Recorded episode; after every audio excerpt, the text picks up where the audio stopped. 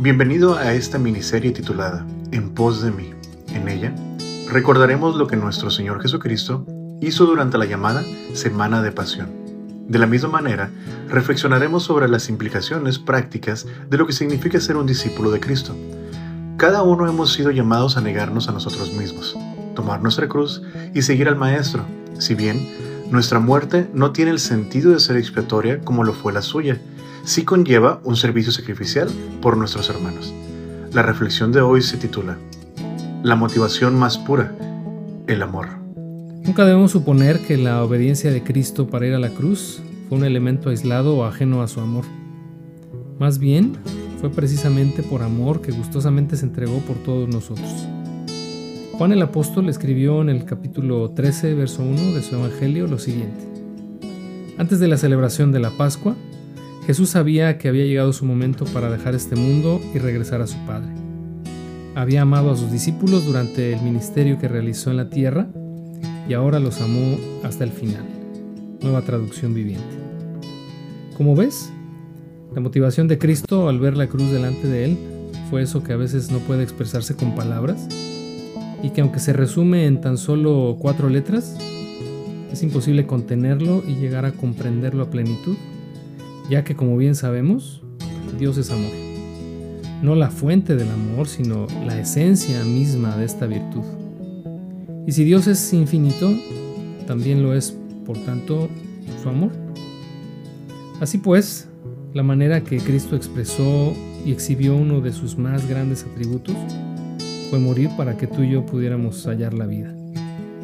Esa es la prueba más grande de amor que alguien puede demostrar hacia otra persona. Ahora bien, como discípulos de Cristo somos llamados a seguir sus pasos, a emular su ejemplo y amar a otros de la misma manera en que fuimos amados por Él. Estas breves cápsulas que se desprenden de la primera enseñanza de esta pequeña serie titulada En pos de mí, tienen como fin ayudarnos a comprender ¿Cuáles son las implicaciones prácticas de la convocación hecha por Cristo a negarnos a nosotros mismos, tomar nuestra cruz y seguirle? Esta clase de discipulado no es algo místico, sino totalmente vivencial. Ser crucificados con Cristo debe ser algo más que una metáfora romántica que no tiene efecto alguno en nuestra manera de vivir. Es una invitación a andar nuestro propio via crucis, dando cada día pasos de amor, humildad interés por los demás, renunciación y obediencia. Cinco aspectos en los que reflexionaremos en los próximos días, siguiendo la ruta trazada por Cristo en Filipenses capítulo 2, versos del 1 al 11. Así que comenzaremos con el amor, como la motivación más pura. Vamos a Filipenses capítulo 2, verso 1 y 2, donde el apóstol Pablo escribe lo siguiente. ¿Hay algún estímulo en pertenecer a Cristo? ¿Existe algún consuelo en su amor? ¿Tenemos en conjunto alguna comunión en el Espíritu? ¿Tienen ustedes un corazón tierno y compasivo? Entonces háganme verdaderamente feliz poniéndose de acuerdo de todo corazón entre ustedes, amándose unos a otros y trabajando juntos con un mismo pensamiento y un mismo propósito. El versículo 1 comienza con una serie de preguntas retóricas, es decir, que no esperan una respuesta, sino que más bien describen una realidad en aquellos a quienes se formulan. Pablo da por hecho que esto está sucediendo en y entre los filipenses. Permíteme desarrollar estas cuatro declaraciones de manera que podamos comprender mejor lo que cada una de ellas contiene. La primera es pertenecer a Cristo los estimula. La raíz de la palabra estimular es paraclesis, que significa exhortar, ayudar o fortalecer. La misma palabra usada para referirse al Espíritu Santo como el consolador, el paracletos. Es decir, que el hecho de estar en Cristo es razón suficiente para despertar en nosotros el deseo de actuar. El mismo capítulo, pero en el verso 13 nos dice algo que hemos escuchado en más de una ocasión, que es Dios quien pone en nosotros tanto el querer como el hacer por su buena voluntad. Esta es la primera declaración que el apóstol Pablo hace, dando por hecho que el que los filipenses pertenezcan a Cristo es suficiente como para que estos se estimulen, es decir, se fortalezcan, se animen, sean exhortados para producir en Cristo seguramente algún buen fruto. La segunda declaración es su amor los consuela. La raíz de la palabra consolar aquí es paramutión, que significa refrigerio. Define algo que es reconfortante.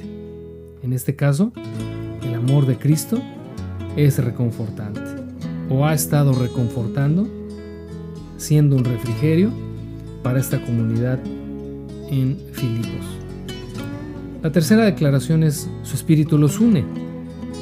La raíz para comunión, definida en esta sección, es aquello que es compartido en común, es decir, que cada uno disfruta de todo lo que el Espíritu Santo provee y cada uno ha sido finalmente sellado por ese mismo Espíritu. Y la cuarta es una afirmación, ustedes son tiernos y compasivos de corazón.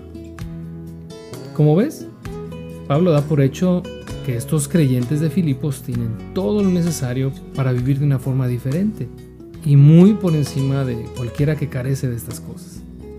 De ahí que lo que se espera de ellos, en los versos siguientes, sea solo una consecuencia lógica y natural de esta gracia recibida. El versículo 2 tiene en sus letras una fuerte carga de paternidad. Si hay algo que a un padre o una madre llena de alegría, es ver que sus hijos se aman entre sí. Lo opuesto también es una de las tristezas más profundas que un padre o una madre puede sufrir.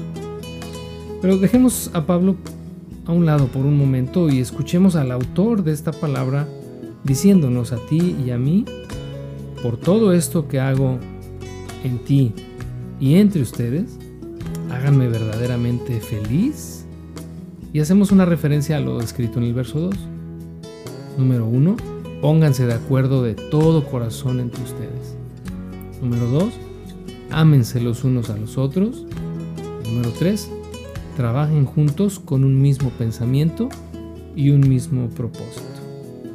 Te pregunto, ¿crees que necesitaría dar una explicación de lo que cada una de estas cosas significa? Yo creo que no. Se dan por sobreentendidas, porque además de ser claras, creo que son muy directas. Ahora dirás, ¿cuál es la relación entre amar a los demás y negarnos a nosotros mismos, tomar nuestra cruz y seguir a Cristo? Bueno, bien sabemos que la muerte de Cristo es una ofrenda expiatoria perfecta.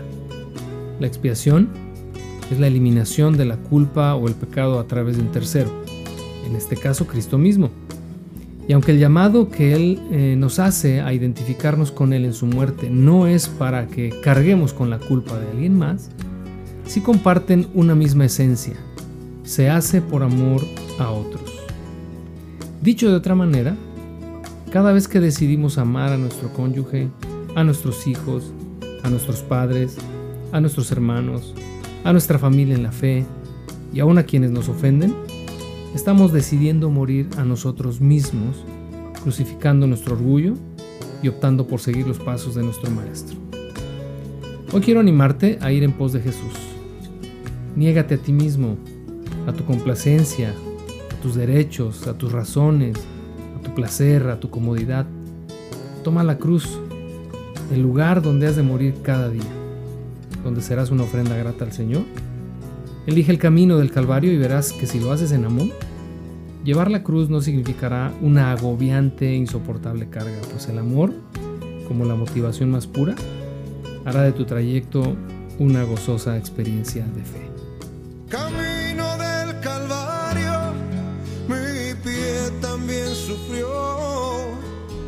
La cruz que yo cargaba, mi cuerpo doblegó, prosigue peregrino, que el alba ya vendrá.